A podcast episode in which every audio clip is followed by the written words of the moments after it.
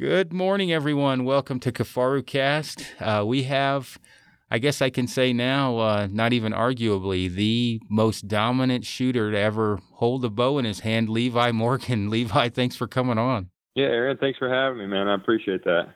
Yeah, no, no problem. I um, I yeah, I guess it can't be ever denied or argued, even on archery talk. They can't even argue. Haha. uh, Oh, I'm, I'm sure they will on there. but uh, you, uh, by far, are the most dominant shooter to ever hold a bow in your hand. You just won your 12th shooter of the year in a row? Yeah, the 12th one, man. I still hasn't sank in yet, but I'll take it. yeah. Now, you started off slow at the beginning of the year, didn't you? Yeah, it was it was not looking good, man. I, was, I you know after I won a few in a row, I thought hmm, being Samantha talk, and I said eventually this streak's going to end, you know. And every year I just kind of wait and and shoot and see how it starts. And this year, man, I was like 25 points back with four tournaments to go, and I was like, well, you know, this is the year. You know, I'd kind of already accepted it and. I could hear everybody talking, and Levi's not going to win it this year. I seen all the stuff on social media, and I was like, you know, maybe not. And then, you know, I, I was doing a, a podcast or a, a yeah, Bow Junkie podcast, I think, and Greg asked me what I was going to do, and I was like, well, man, I'm just gonna, I'm just gonna focus on winning each tournament and let the cards fall where they fall, and I'll be danged if I didn't end up winning it. So, who were in the uh, top five spots, or who was closest well, to you, really? Danny McCarthy like led it all year and he's been my toughest competition in ASA for several years. Um, and, and there's always guys that come up each year and and uh, really make a run, you know. And I mean, there's years it's been Tim Gillingham, Tommy Gomez, you know, and but Danny's always right there. Um, and so this year he he jumped out of the gate, him and Jack Wallace. So they really pushed this year. Um, Jack won the first two, Danny won the third one, and then I won the last four. But they were always right there knocking, you know, and so it's if I feel like if you make any mistakes, you know, at that top level, it, it's you know, it, you make it real hard on yourself. I've shot competitive 3Ds some, obviously, and and when you shoot, um, I've explained to Frank before, uh, like you pretty much have to be I mean, you know, I told him, I said, if I'm, you know, if I shoot the course and I'm 60% 12s and a couple eights and the rest 10s, that's where you got to be to win. And, uh, yeah. it, roughly. And, uh, yeah, it, uh, you know, unknown yardage. I don't think people realize it's not that easy for most people to even hit the eight or 10 ring at a turkey at whatever 38 to 40 yards you know comparable to you know multiple other different animals what you know as far as learning to judge them so on and so forth. But uh, looking at some of your scorecards you're averaging about uh, 60 plus percent 12s uh, uh, to win most of the time i would say. I mean, is that about right? Yeah you know we kind of say 50% clean so that'd be no eight you know? So if i shoot at a 20 target round, I need to shoot 10, 12s, and no eights, you know, uh, to be, and then I'm, I'm going to feel really good, you know, and then sometimes you shoot 60%, sometimes you shoot 30%, you know, so, but to win, at, at, normally every tournament, the guy that wins is going to be 50%, and that's not, you know, clean with no eights. If he, if he's going to shoot some eights, you better shoot more than 50%. So, yeah. Now, what are your average shots on those courses? Distance? You know, this weekend at the Classic, it was probably I bet it averaged 45 yards. Yeah, so um, far. yeah, so it was a it was a good range, you know, and and you don't think of Alabama as having terrain, but this this place had some pretty good terrain. We were shooting a lot of downhill stuff. Kind of, we shot off a ridge most of the day, and uh, yeah, it was it was pretty challenging. So uh, in in a way, it should be for the world, you know. Yeah, yeah, no, for sure. What's your uh, what's your bow setup right now, or what's your for this year anyway? Have you stayed pretty much well, the same I, one? No, last so I'm when I switched to Mathews last year, I went straight to the TRX eight, um, which is a 40 inch axle to axle bow and an eight inch brace height, just because on paper I feel like that would be the m- most accurate for me. And I shot an 80% let off and and just shot it really good in practice, but I would get in you know tournament situations and feel like I was struggling a little bit to aim it. And so I kind of fought that for most of last year, and then the first couple tournaments this year, and and uh, I remember being in I think Fort Benning, uh, Georgia at a tournament, and I was watching McCarthy shoot. And he was shooting a seven, and his bow literally was just like it was in a vice, and I was like. And not that it was all the bow. I know McCarthy's a great shot, but I was like, dang, my bow just does not sit like that right now. So I went home and ordered a TRX seven, and then I ordered 70% let off. And uh man, I I mean the instant I got that bow in, it was like a you know, like I flipped a switch and then I won for the next five with it. And and it was just I mean, I have got along with that bow so so well. 70% V mods is what they're called for Mathews, and then uh TRX 7. So it was uh it, it was a lifesaver this year for sure to find that bow. Gotcha. What are you uh, What are you hunting with? Well, last year I hunted with a Triax, and uh, I actually went out two weeks ago and shot the hunting ball I'll be hunting with this year that I can't say what it is because it's not out yet. But um, you digging the it though? Triax is yeah, oh yeah, yeah for sure. I mean, the Triax is going to be a killer bow no matter what, and it's I, uh, you know, I thought it was going to be hard to get that out of my hands, but I think I'll be shooting this new one this year. So, so I can't do any social media uploads in Alberta. Like take a photo and run like hell. Dude, I, every year I feel like I'm having to hide photos, and and people are like, "Where's your bow at?" Every year till like mid-November. So, yeah, that we, I, yeah, it's gonna be. I, I get, it's gonna be fun. I get to this. That. Yeah, no, I've had to do the same thing, or like, you know, the the redneck. Uh, uh, what do you want to call it? Edit where I just take black on uh, Yep. and just scratch over it, and it's like, oh yeah. they're already gonna. I mean, there's no way to get that out of there, so they can just guess. There's something cool there Oh, that yeah, they'll get to see later. I normally put like a big blur over it, and they're trying to like put pieces together and and then look way too far into it. Yeah. yeah, but yeah, it, it sucks that you know that part sucks because just constant speed of what is it, when will it be out, and I can't say a word. You know, I'm, I've actually had people get mad at me because I wouldn't like give out any information, but I literally can't. So. Hmm. We get the same with uh, backpacks. I mean, you know, because we'll test stuff three or four years, and uh, you know, trying to break it or whatever, and people ask, and I'm like, I don't even know why you're asking. I I would have posted what it was if I could talk about it. You know what I mean? Like, I can't, so I can't post Yeah. about it. But Exactly.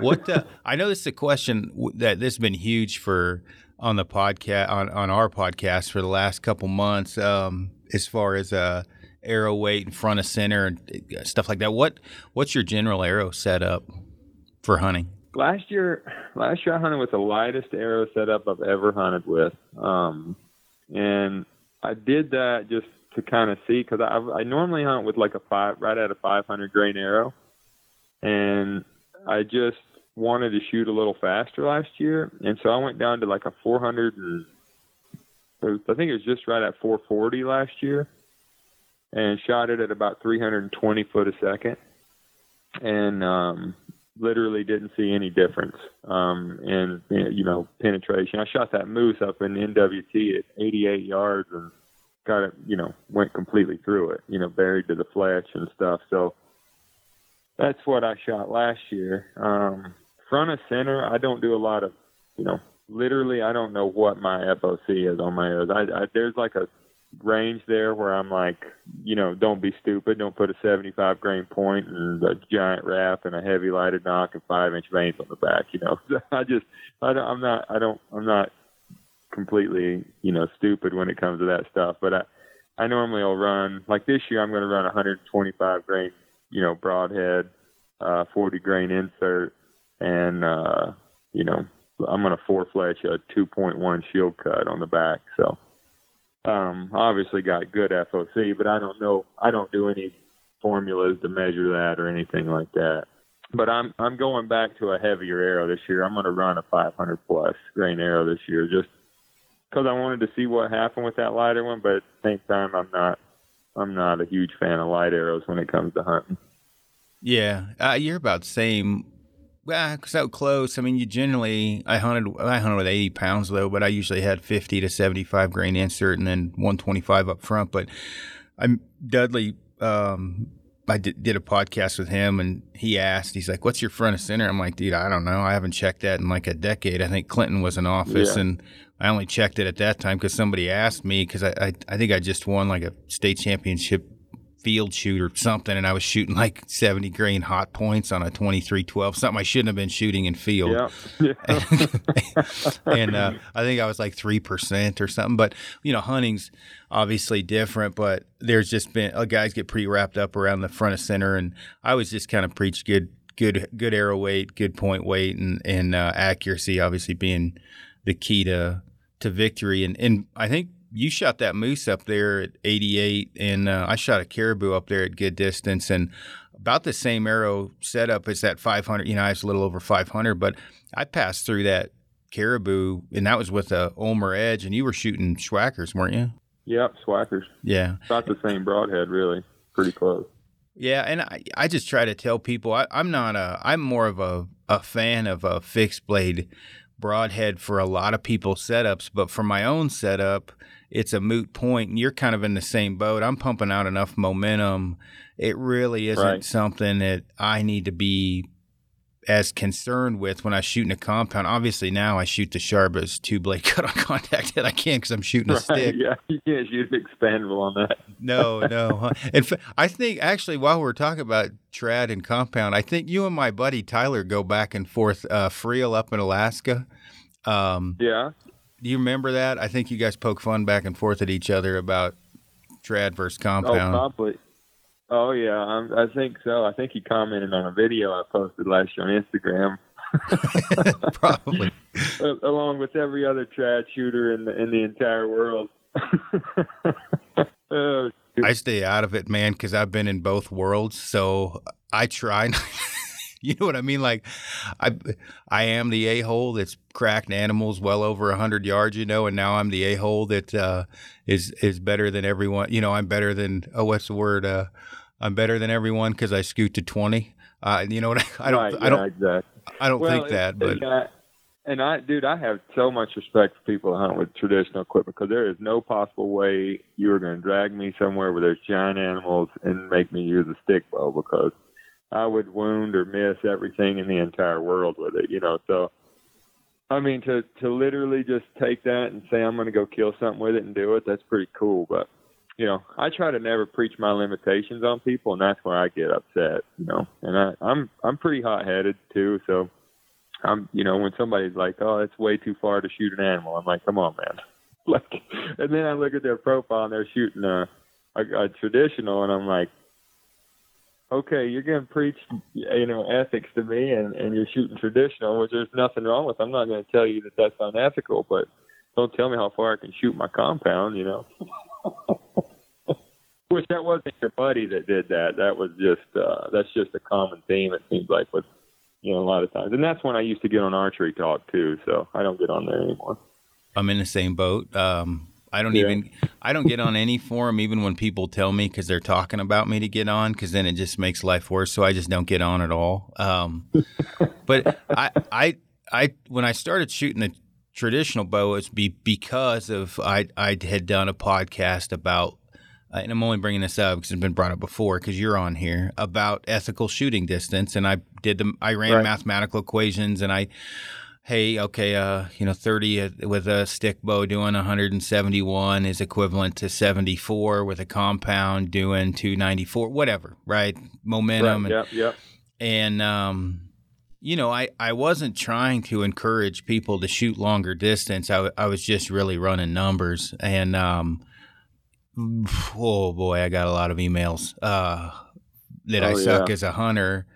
And I was like, all right, I'll just pick up a stick bow. Now, for me, in the spirit of, you know, as, as honest as I can be, I am totally addicted to the stick bow, and I probably will never go back to a compound unless I shot tournaments. I like shooting for tournaments, but it right, just, yeah. you know, I just got addicted. It's cool. It is cool. But where I, in seeing some things people post with you or whatever, I can shoot well inside of a paper plate consistently at 100 yards, uh, minus wind. Obviously, that changes.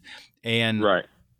you know, obviously I've never shot with you, but obviously you can shoot. Um, and if you start talking about numbers, um, if a if a guy is is uh, goes out in the field, hasn't practiced, hasn't shot his bow, grabs it a week before season, he can tell just about anyone in the world that my maximum shooting distance is uh, 40 and be fine. Right.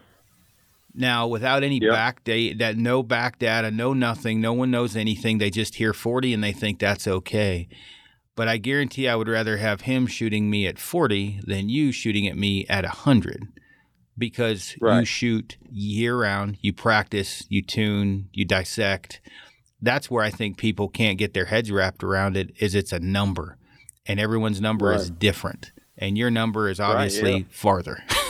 than most. Well, I mean, it's just that's why I say, you know, don't don't put your limitations on anybody else. I mean, because you're the only person that knows what you're capable of, you know, and you are the only one that can, you know, make that decision that hey, this is this is really pushing it, you know, or not, you know. And if I can shoot a a softball size group at a 100, you know, under the right circumstances, you know, or conditions, and this guy can shoot basketball size groups at 40, you're going to tell me he's better, you know, that's more ethical at 40 it's not you know i mean it's all about how you can shoot and then and making a decision on the situation you know it's yeah. all situational i'm not going to shoot an animal at 100 yards and 40 mile an hour winds you know normally yeah yeah or alert but, you know that's another thing right, too is exactly, knowing yeah. animal behavior right yeah and um and honestly i you know we've done a lot of stuff and, and you know we've been fortunate to or cursed, or however you want to look at it, to have video cameras, and so we can go back and review it all.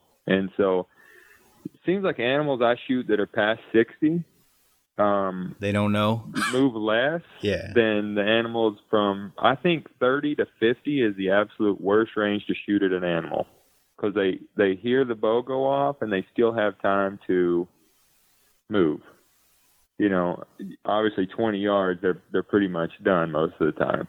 Um, but at uh, you know 70, 80, 90 yards, they don't hear that bow go off. Now they'll hear the arrow coming if if you have a loud setup, but they don't hear that twang of the bowstring. They don't react to that. And I've had animals stand at 80 yards and just take an arrow and never move. You know, so I mean it's all situational, and obviously if they're staring at you and their ears are pointed at you and they're you know taking in every little sound in their own edge. You know, and if you launch an arrow at 97 yards, they're probably not going to be there when it gets there. So, people, I feel sometimes, especially the more we do these technical podcasts, they treat a podcaster when they're listening to someone speak like a buffet. They seem to right. grab what they want to hear, and then they leave out other stuff. Um, and when right. I say that, meaning I've said things before like I feel totally fine shooting an animal at 80 yards in comparison to 40 if the animal at 80 is feeding and or bedded um, and the animal at 40 is tuned up and then they take from that that aaron said shooting 80 is better than 40 no that's not what i right. said what i said was right. you know so the uh, you know and, and i've i've solved all of that because now i'm pretty much stuck inside of 40 no matter what and hopefully 20 if uh things work out and I got to be a lot sneakier.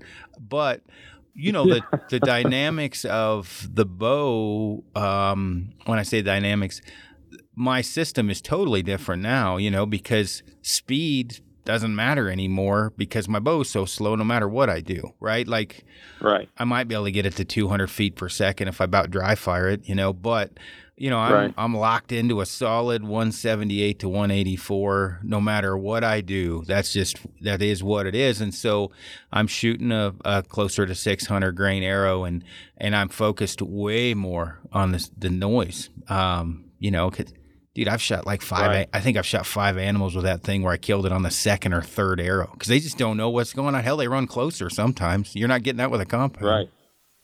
Right. Yeah, no doubt. No, no, definitely not. But yeah, you're right, man. I mean, it's just two different worlds, you know, and that's why I've always got so frustrated at, at people that, you know, come at me for shooting. Like last year, I posted that video, and it was, you know, I shot a doe, and I hit her right in the shoulder, like right in that bone, and, and I got my arrow went through both sides, but it didn't like blow through her and stick in the ground. You know, it was still sticking out both sides.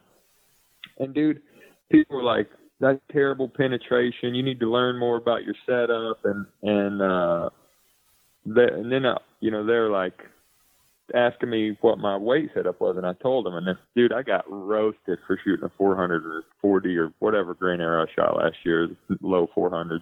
And so then I, you know, they don't want to take into consideration that I blew through the moose and blew through elk and everything else with that same setup. And then one situation, I hit a shoulder bone and don't blow through it all. I mean, it was sticking out both sides, and she went 40 yards and fell over, but that's not good enough, you know. So that's where I've always been like, God, I'd like to meet some of these people in person. oh yeah, and I, again, I try to stay like in the middle of the road because I, I will say like I know where that comes from and, and, and by as a byproduct of the position you're in, you get junked in there with 400 other TV personalities that um, right shoot it like basically double lung it and uh, no exit hole and arrows sticking 14 inches of it are sticking out of it because they were shooting right. 55 pounds with a rage and a 390 grain head in comparison to you know whatever so and and I try. I try to keep the peace somewhat in the middle of shit talking, but I the the thing is is if you know your limitations and you're at a, a level um, of let's say you know at a with a stick bow where you're comfortable, you want a 700 grain arrow, you want I don't know some astronomical 26 percent front of center. I'm like, man, rub some funk on it. Go out there hunting pink camo, I, loincloth. I don't give a shit. Just do what makes you happy. But if a guy right. is extremely lethal shooting, um, you know, a 450 grain arrow, then, then by all means, it's you, you just need to know your own limitations, your own your own setup. Um, I just think you are probably one of the wrong people. Just the amount that you get to hunt and how many arrows you're putting through an animal. Why would you do that when your lively livelihood is on the line? You have got to put that animal down. Not got to, but right. you pretty much yeah, have no, to. I, well, I want to. Yeah. You know, I mean, and I know what what'll work, what won't. You know, and, and I, you know, and that's another reason I'm going a little heavier this year. I'm going to shoot those Pierces. I really like that setup, and they're super tough, and I want to run a real heavy platform. I do a lot of testing too. I want to see the difference, you know, because if I see something is 100% better, then I'm de- I'm gonna, you know, I'm not too proud to say, oh, you know, I, I, I was wrong. Well, you know, this is this is blowing through them a lot better, you know. So, but a pass through is a pass through, so it's hard for me to measure how far it's sticking in the ground on the other side sometimes. So, yeah, oh yeah, and, and your draw length. I mean, what are you shooting? A 30, 31? Yeah, thirty and five eighths is the you know that's what exactly it is. So. Yeah, so you got a pretty good power stroke behind it. I mean, I mm-hmm. I was 29, so I was I kind of made up for some of it with you know I hunted with 80, 90 pounds pretty much the last 20, 30 years forever. I probably need soldiers sh- knock on wood, right? But you've got a lot right. of momentum behind that arrow, and that that carries a lot. Um, you know, in comparison, like a 500 grain arrow, and you're shooting, I would imagine you're pumping a 500 grain arrow out in the 290s. Is that close yeah. to? Yeah. Yeah.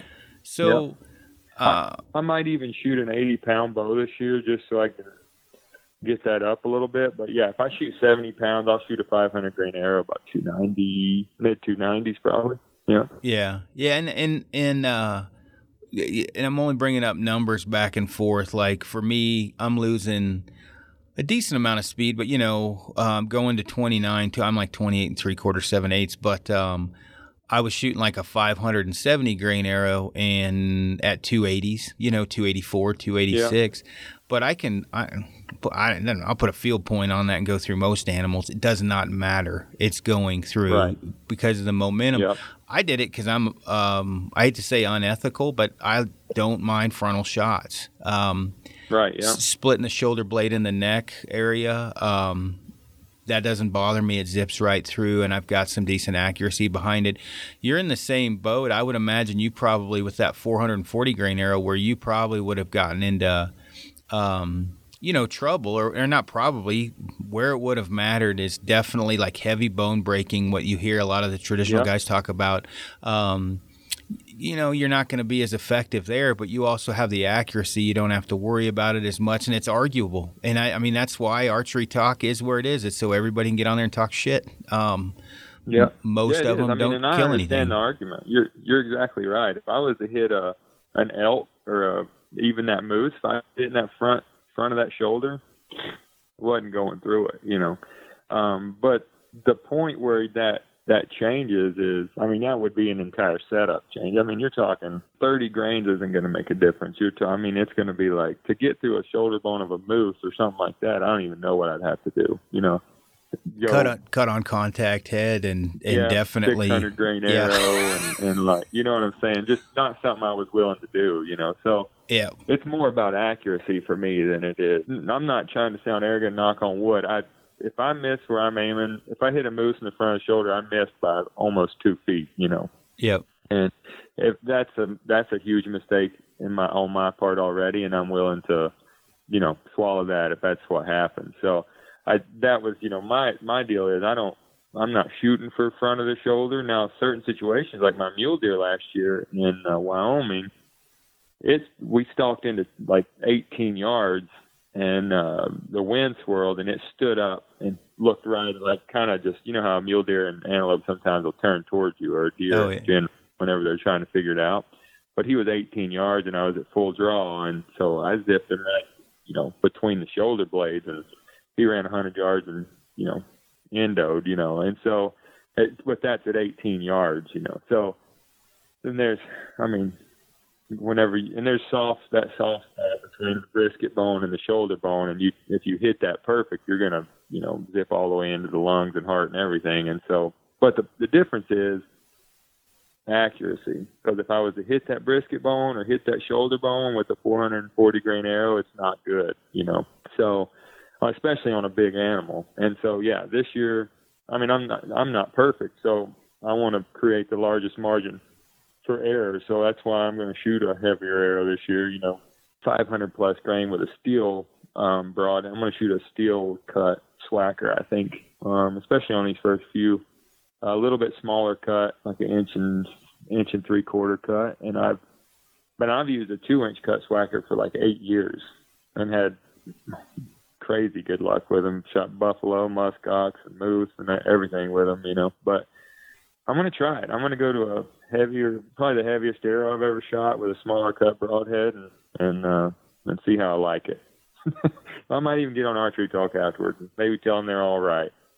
no, well, I just I had to exit uh, this high momentum archery. Uh, I think was the name uh, on there, and uh, and I got on it just in case because people were posting links and stuff to what I was doing and and uh, j- informational. Right when I get on something on there, I I'm not getting on there to fight. Right, I'm getting on there to say, hey, this is what I used, or uh, well, I exited shortly after I got on. Um, and it wasn't I nobody pissed me off or it was just a matter of like I have got X amount of time and to to help people to answer questions and I really I don't want to spend a lot of that time defending myself or something I said or something someone else said. Like it'll this this podcast will be on there sure as the sun will rise. It it's gonna pop right. on there.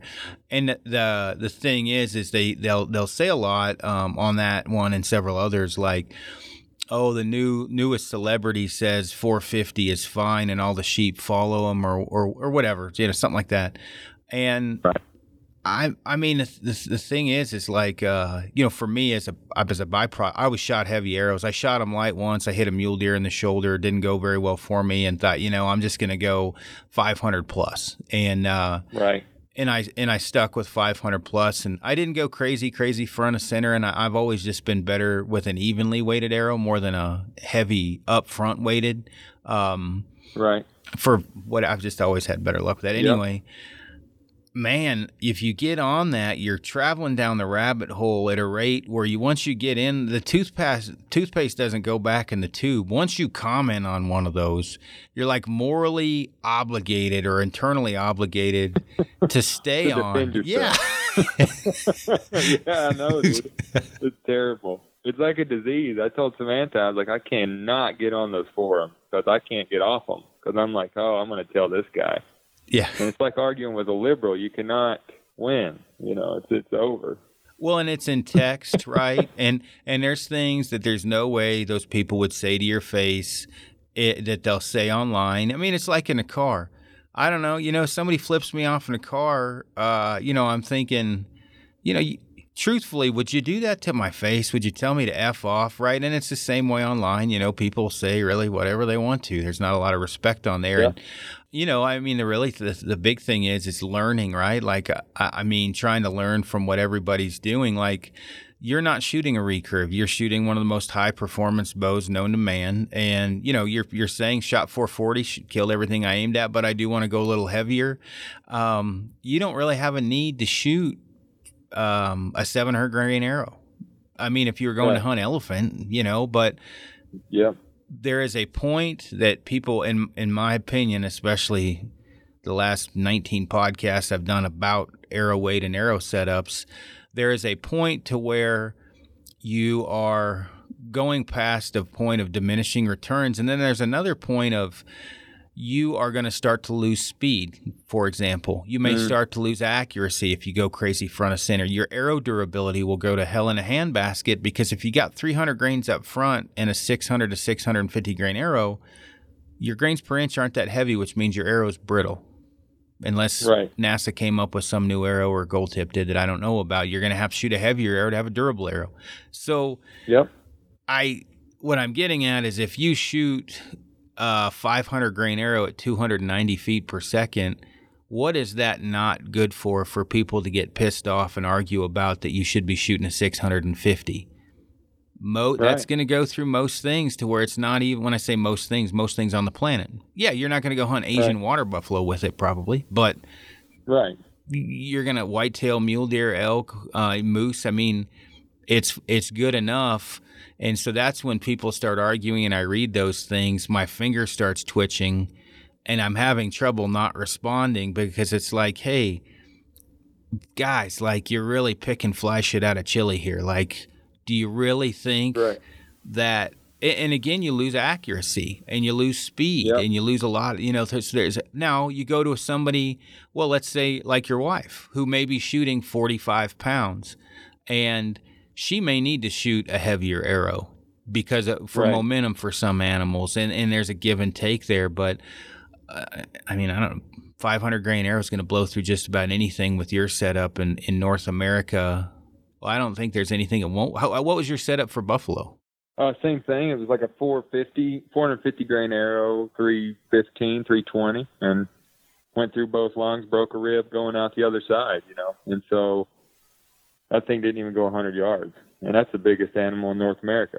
So yeah yeah no I no mean, if- I was like, okay, why would I? You know, that's been my deal. Now I hit it in, you know, eight inches behind the crease of the shoulder and the lungs. You know, which I look. I, the TV hunter thing, I get it. I get more.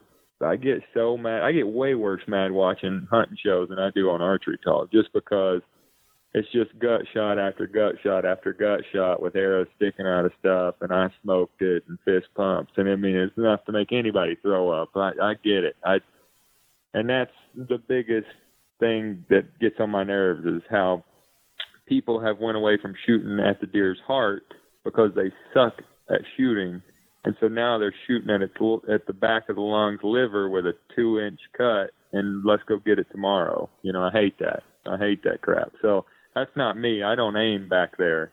Um, I aim right behind the crease, top of the heart, lungs. You know, um, but you know these guys are not great shots. TV hunters are probably the worst shots in our hunting industry, which you know that's just the way it is. I've I've shot with a lot of them. It's terrible, and so um, they're giving themselves the most room for error by aiming in the middle of the animal and just shooting a 400 grain arrow, trying to get all the speed they can and two inch. It's terrible. I mean, it's just terrible. It's embarrassing, but that's not me. I'm not. Uh, you know, I don't do TV for the same reason most people. I do it because I don't like having to feel like I got to win a tournament to pay my house payment. yeah yeah yeah well and I did that for years and it sucked. yeah no kidding well and and uh, a lot of the stuff i bring up because uh one uh, i already know there'll be questions and blowback coming and so Mhm. a lot of the reasons I, you know, because I have a lot of guys that'll that'll get a hold of me and say, "Man, my arrow's 486 grains, and I'm shooting, um, you know, uh, oh, 282 feet per second.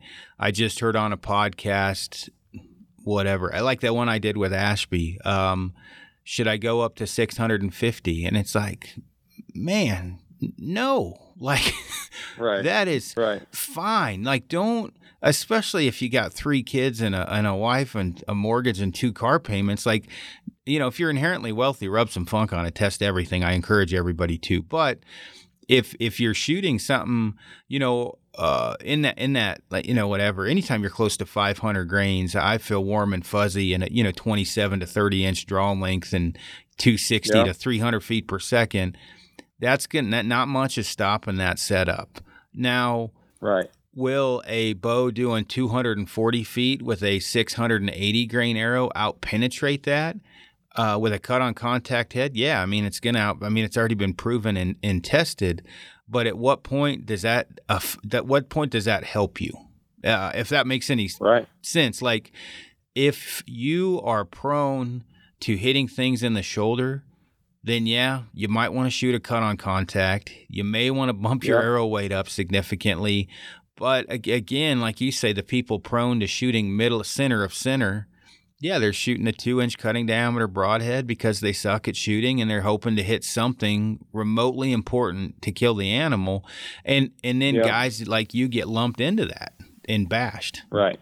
Um, yeah, and there's a lot of good, you know, that and honestly that's the majority of the TV industry, but there are a lot of good there are a lot of great shots in the TV industry, you know, but unfortunately they never get, you know, you, they, people don't separate. You know, if you're doing this and there's somebody that sucks doing that, then you suck doing that. You know, so and and that doesn't mean I'm not going to shoot a deer in the liver. I do it almost once at least every year. I hit a deer where an animal where I not want to hit it because I'm human and that's just the way it goes and that's hunting. And so, yeah, then it's great to have a big cut broadhead. You know, I mean, you you throw a 75 grain tiny cut fixed blade through the lungs of an animal and it's going to die about as quick as it would with my Swhacker, you know, but it's for error, you know, which I get and I like having that there, that confidence. But yeah, there's some, there's some incredible hunters and shots in, in the TV industry uh, that'll probably never get that credit um, just because they're in the TV industry. But, you know, I get it. I mean, I, the lighted nock thing has, has you know, made me lose some respect. yeah. for, for a lot of people, you know, I think for most people in the TV industry would be better off not shooting lighted nocks. Uh, oh yeah, it, you know, and I get a lot of this stuff forwarded to me, and and I've. I mean, knock on wood, man. I've been super lucky. I've taken a bunch of animals with a compound with the exact system we're talking about. Well, heavier. I mean, obviously, I was I was usually over 550 to 600, but um, two inch cutting diameter broadhead because I could and I like a big hole. Um, yep. I do kind of the same thing now with the stick bow. It's just I can get a two inch fixed blade to fly because I'm only shooting 180 feet per second, right? I, it's not as big of a deal. I had to shoot a mechanical before to get that. Um, right. And so give and take. And, and, you know, when you going through both of those now, and, and when I say both, going going from the compound to the stick, you know, you go through obviously, and I'm sure your systems have changed your ideals and everything else. I started off with aluminums because I'm an old fart and that's all they had. And then I went to yep. light carbons yep. and I arrow bounced out of a couple things, went back to heavy arrows, and you know, you learn on the way. And then I, I, picked up the stick bow and I'm green as grass. And I'm like, yeah. Oh Lord, I remember these days. It was like in the 90s. This sucks. I don't know what I'm doing. Is this going to work? And then you know, as time goes on, you build your own, you write your own book, I guess you could say. And like my, my book with the compound has told me X, Y, and Z, and yours has too, right? It's a collective of everything yeah. you've learned. Well, a lot, not to keep bashing, and I'll stop here in a second. A lot of the stuff that happens online is hypothesis and and guessing. It's a lot of running numbers right. and no applied knowledge. And that's a really right. dangerous slope where you talk to a guy, how many animals do you generally take a year? Yeah, close to 20 a fall, you know. Um, sometimes more, sometimes less. Yeah, a lot. That's good amount, yeah. right? You're seeing a lot of animals yeah. tip over. Yeah. Um, I'm I'm somewhere in the same, give or take. Some years it's less that I shoot, and I'm more I'm helping. But the the general consensus or the general idea here is I'm watching a lot of arrows go through a lot of animals, and yeah, you when you do that, um, like in your case, you know exactly what's going to work, and I know exactly what's going to work. And then you get a new guy that comes on board, um, and he hangs out at his local archery shop, and his local archery shop Yeah. pitches whatever broadhead and semi light arrows, um, but the guy's only shot a couple does or whatever, Yeah. right? There's not as much experience level there. Where if a guy comes up uh, to you, I would imagine with a 28 inch draw for hunting, you're probably going to set him up with somewhere between a 470 and a 520 grain arrow. I would Yeah. guess. Is that about right? Yeah, yeah, probably a little smaller cut broadhead. Um, you know, and so however much poundage he's comfortable with, you know, and I mean, yeah, that's the thing is every single person is different. Yeah, And it's what he needs is different, and his his um, abilities are different, and that's gonna, you know, that changes everything. So there's really no real argument, you know, except don't shoot a 380 grain arrow. Right. Don't you know at an elk or at a you know at anything really. So I mean it's just don't be retarded and and hunt. And you know that's the thing that's always bothered me. I feel like hunters just love and probably just human nature. You know that's just I see it because I'm so involved in hunting. Is that they just they just want to pick and nitpick if you're not doing it exactly like they do it. You know if you I mean, from every aspect. Like, oh, you shot a two-year-old whitetail, that made you happy, and it made me mad, and I'm going to bash you for it. You know, I, I just feel like, holy cow, man! I, I remember being, you know, growing up and just shooting anything that was legal, you know, for years, and because we hunted public land, and I'd go a week and never see an animal, you know. So, I mean, I, I don't understand where some of these guys come from, you know, with just hating on people for hunting the way they hunt. You know, I say hunt the way you want to hunt and have fun and do it as ethical as possible. And other than that, I mean, how ethical is is hunting? That's always been my argument. Like you're running a razor blade through an animal. I mean, and watching it bleed to death. I mean, that's hunting. You know, I mean, if we're going to talk about ethics, like holy cow, I don't even think we can I mean, you know, I mean, obviously, I understand the argument. Like, let's be as ethical as possible, and let, let's try to kill this animal as quick as possible. But I don't know. Some people just, I mean, they're whew, nitpicking a little bit, if you ask me, when it comes to, you know, what they're saying. So. Yeah, no, for sure. and I, I think that, um, uh, again, I think if anybody takes anything from this last 20 minute rant, for sure should be, um, you know, make sure your arrow's flying good, make sure you're extremely accurate, and make sure your broadheads are sharp, and, and uh, you'll be fine. Like, I think if a guy wants to shoot a 600 grain arrow, I think that's awesome. I think if a guy wants to shoot Yeah. a 450 grain arrow, that's fine too, as long as you know the limitations of that that system. eh, You're good. Where I, which will be our next rant here, what kills me is the lost art of tuning or setting up a bow, tuning an arrow, Yeah. and actually knowing what you're doing and and uh and you're let's say you're you're sitting there and you're you're worried you know guys will worry about the smallest most tiny aspect and they have not learned to reserve their bow. They have not learned what yoke tuning is. I mean were you taught that stuff at like a super young age or did you pick that up later? And i mean how much does that affect and, and i'm this question sounds dumb but believe it or not it's not. Out of your out of your bow i mean how much would you say your accuracy is affected by the ability for you to tune a bow? Because i know a lot of guys if they knew to tune a bow immediately their 40 yard group would probably go from 8 8 or 12 inches and it shrink at least 2 or 3 learning how to tune a bow and arrow flight. I mean how much that stuff did you learn early and how pivotal is that for you now to be as accurate as you are?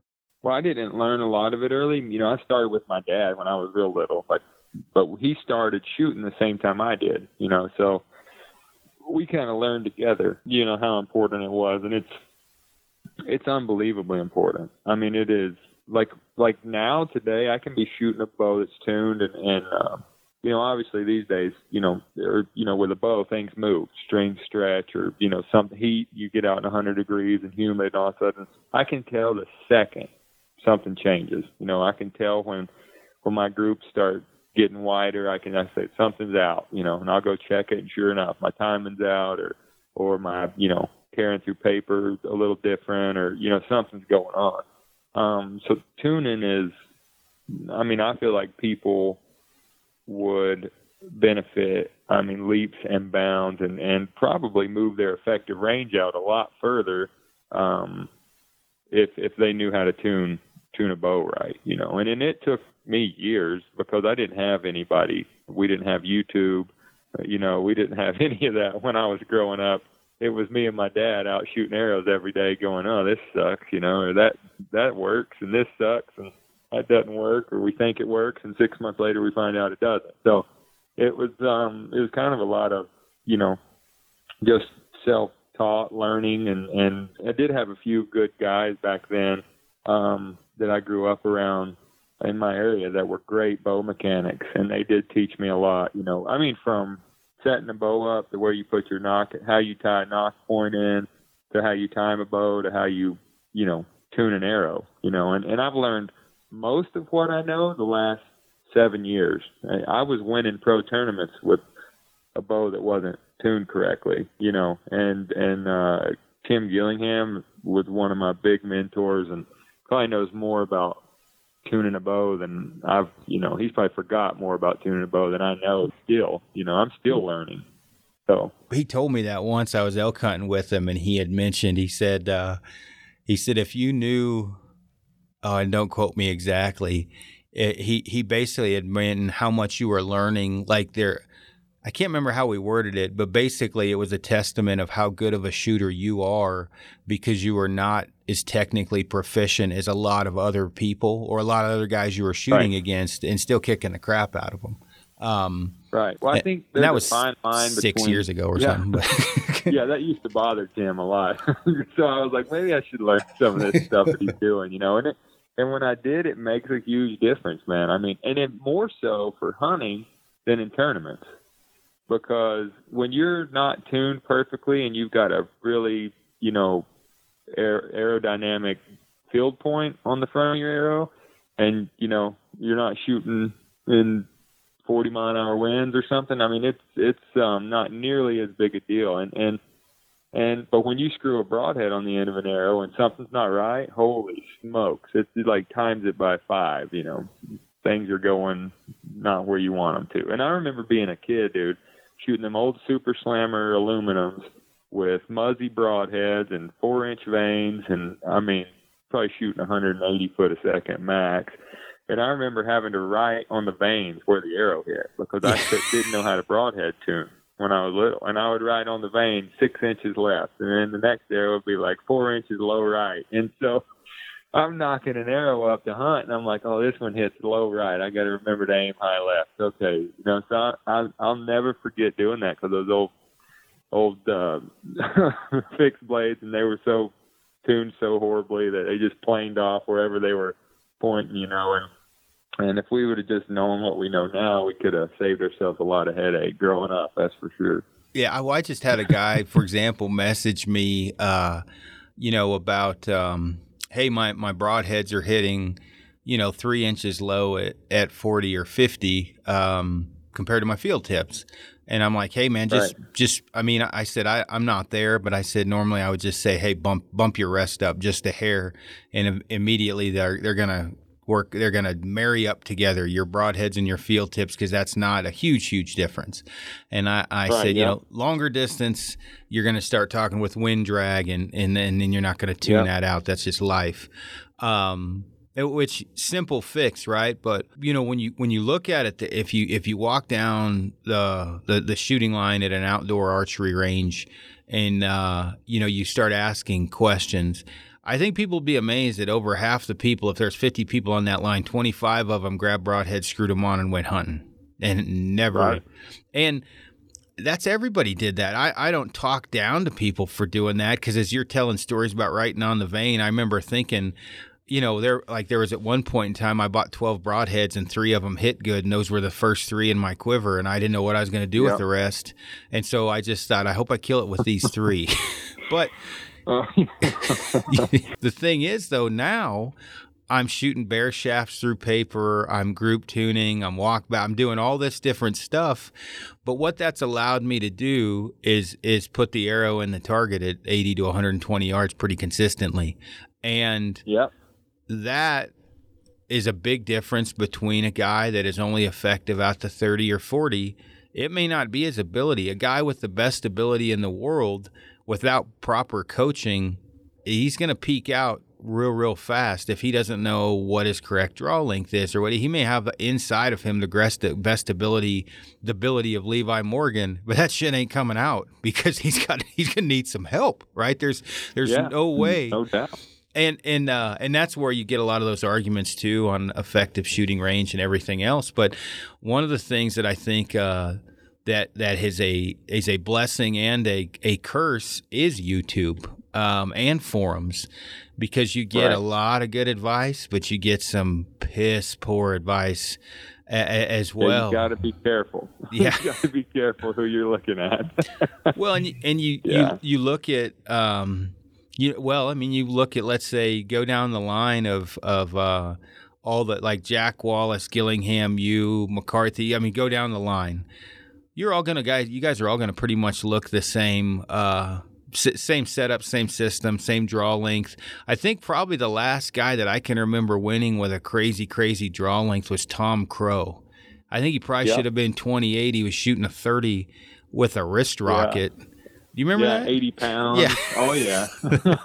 He, he has always defied, you know, what the norm would be to win a, an archery tournament, which is cool. I, I like that. But yeah, I mean, you're right. You're absolutely right. And, and, and you know, I, you know, ignorance is bliss when it comes to shooting tournaments to a point. You have to be able to tune your equipment. But what you have to be able to do that Tim can't do is stop playing with about it. Yeah. Yeah, and and stop. You know, there comes a point where you can know too much. Like Tim, he knows so much about his bow that when one arrow doesn't hit perfect, he's instantly thinking of all the things that could be going wrong with his equipment. and so while he's doing that, somebody's sneaking up behind him and beating him. You know, and so you- you got to be able to just be like, there's a point where the bow is really good and it's tuned really well. And I can literally take one of my setups and never be satisfied with it if I let myself because I mean you you're talking, you know, groups at a hundred yards and I'm talking like I feel like it should be better. I feel like I broke, you know, three o'clock X and I missed that quarter inch out at three o'clock. You know, and that's Tim. He's just like, No, it's not perfect and he's constantly striving for for for, for perfection.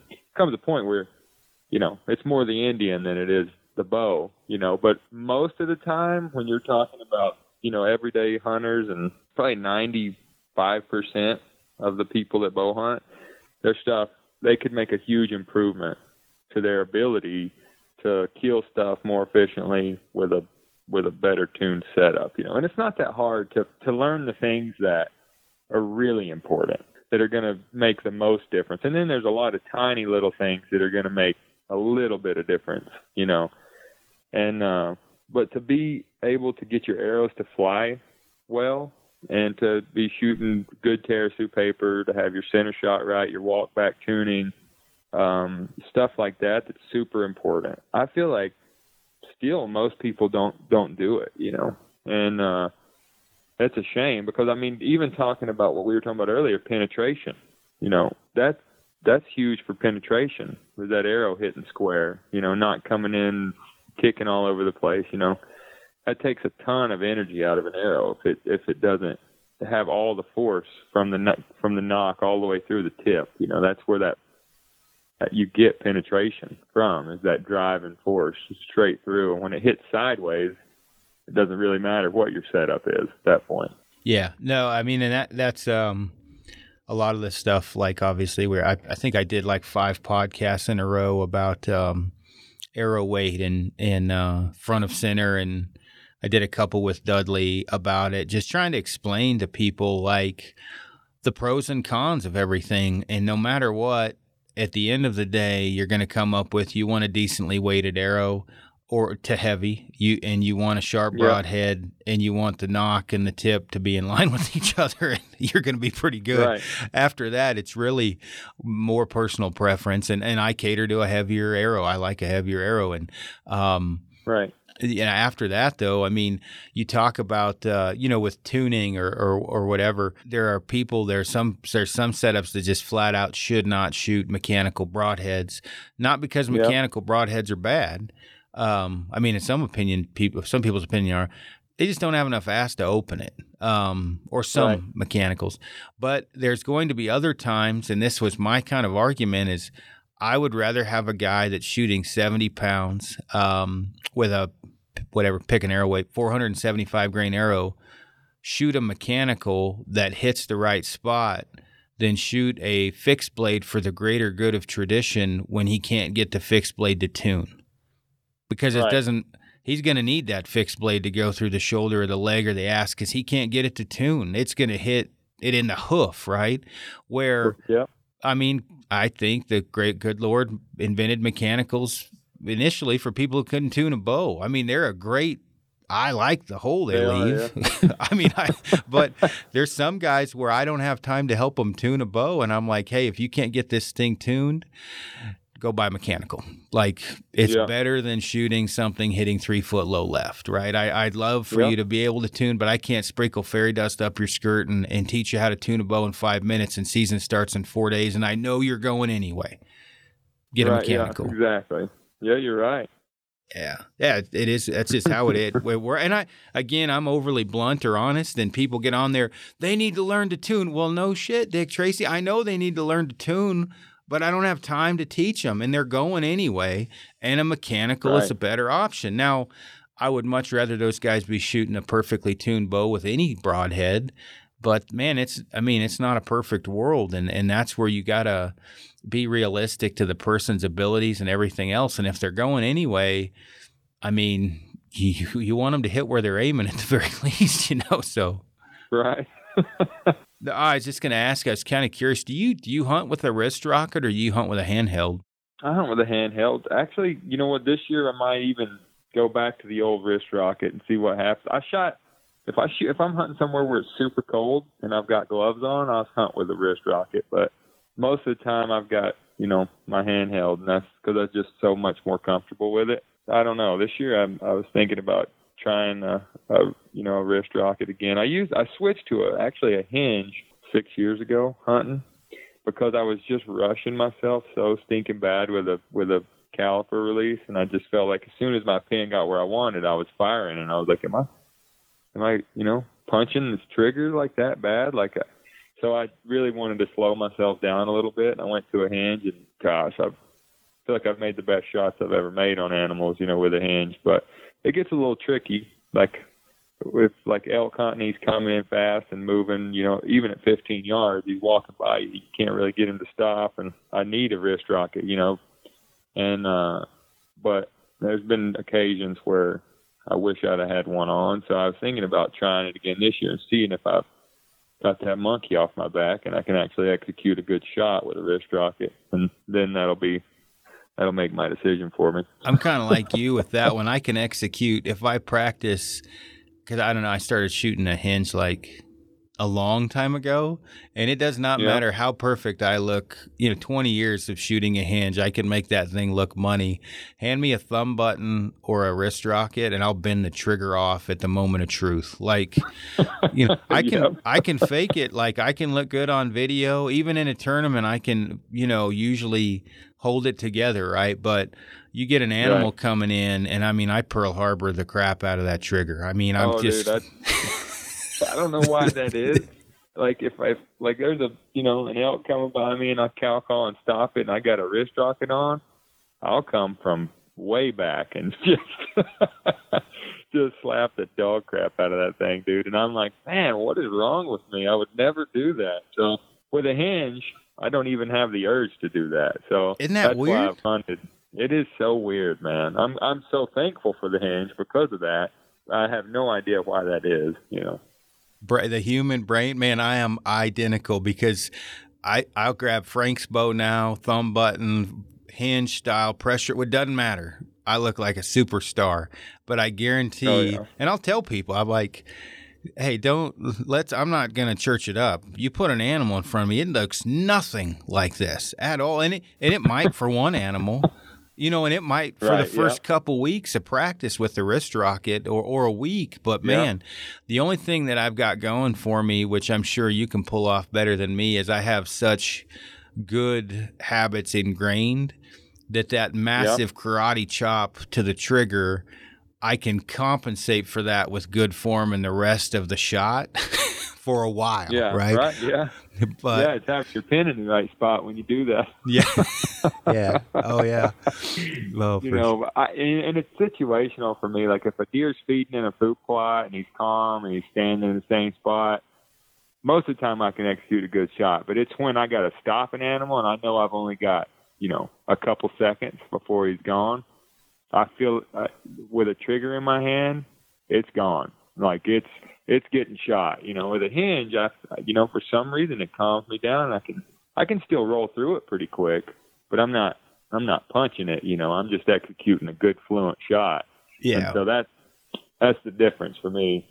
Well, I I shot a clicker forever on a on a hinge, and I still go back and forth. And people are like, "Man, you're defeating the purpose of the clicker, uh, or the of the hinge by shooting a clicker." And I'm like, "Look, if you think if you're telling yourself you don't know when this thing's going off because there's no clicker, you're lying. Like, Right. you got a Yeah. pretty good idea exactly when it's going off. But however my brain works, that click actually helps to tell me to get my crap together and then perform some simulation of back tension um, Right. after it clicks. But I hunted with the clicker and just filed it down so it barely clicked forever. And Yeah, I, I've I've hunted with a clicker for well, since the beginning of click. yeah, Yeah. so I I love clicks. You know, I but I don't use them in my shot. I I I start my shot from the click. Like I pull Yep. back, and as I'm anchoring, I'll pull to the click. Just so I start from the same spot every time. A lot of guys use the click like you do, like as you're aiming. Maybe for some reason, I started just as I'm anchoring, I'll pull to the click and then execute the shot. no, not to sound like a you know Levi Morgan leg humper, dude. You and I am almost identical. Like that click is just a function to tell me to get my crap together. Like, hey, Yeah. hey, start start aiming. Hey, dummy, it's gonna go in a Yeah. minute. Oh, gotcha. Yeah, yeah, like- that's exactly right. It's just so I don't, for some reason, get overzealous on one and send an arrow down through the wood, You know. Oh, and when I started, man, I had arrows to Jesus everywhere with the back tension, punching my face, and it was those old stands. They had like green and purple. They're ugly, hard edges, and Yep. oh, the lips bleeding. I probably shot bikers riding on the bike path, and and I, I wish I had a click back then, man. Oh yeah, me too, man. I, I'll never forget this old man Dave. I had target panic so bad. He he must have felt sorry for me at our local club because he gave me like the first hinge known to man. I mean, it was old. And I remember going home with that thing, and I had bloody noses, about knocked my teeth out. I, but I stuck with it. It it definitely is a huge tool that I've used for well since the beginning. So Yeah.